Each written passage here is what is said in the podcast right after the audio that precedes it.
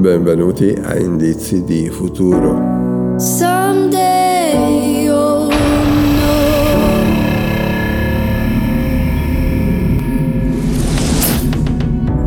Oggi è domenica 9 maggio 2021. Io sono Roberto e in questo episodio vi parlerò della prima fase del coordinamento del mercato europeo del lavoro, del SURE e di quanto ancora detto da Draghi ai microfoni della conferenza stampa dopo il Social Summit europeo di Oporto. Il podcast è come il domino ognuno di noi è come una tessera di quel domino. Se non condividiamo il link con i nostri amici, il gioco finisce. Oggi è la giornata mondiale del ricordo e la riconciliazione per coloro che hanno perso la seconda guerra mondiale, lo era anche ieri, perché ci siano sia ricordo che riconciliazione. È anche la giornata mondiale degli uccelli migratori. Se avete un amico che si chiama Isaia oppure Pacomio, non ho mai conosciuto un Pacomio, e fategli gli auguri, è il loro onomastico. L'8 maggio del 1888 è nato Francesco Baracca, un famoso pilota e asso dell'aviazione italiana. Da Oporto arriva il via alla prima fase del coordinamento del mercato del lavoro, un progetto che viene da lontano, iniziato da Juncker, il presidente della comunità europea in carica, in quegli anni era il 2017.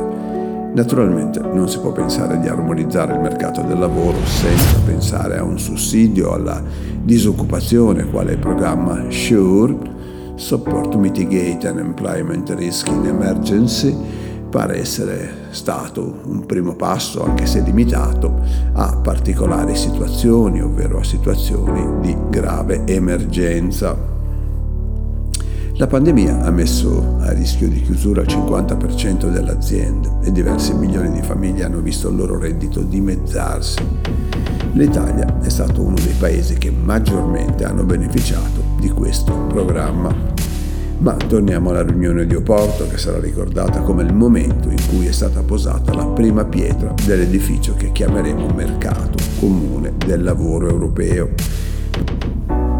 Per far sì che le diseguaglianze vengano superate in favore di uguali e maggiori diritti per tutti.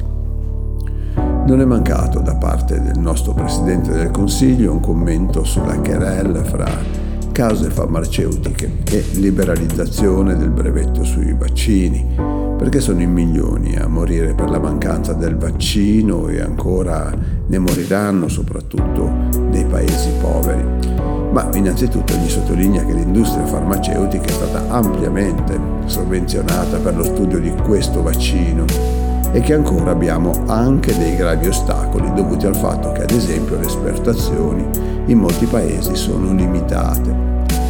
Sulle riaperture invece avverte la sua intenzione di essere graduale e di monitorare gli effetti delle stesse per prendere ulteriori decisioni al riguardo, insomma la strada è ancora lunga.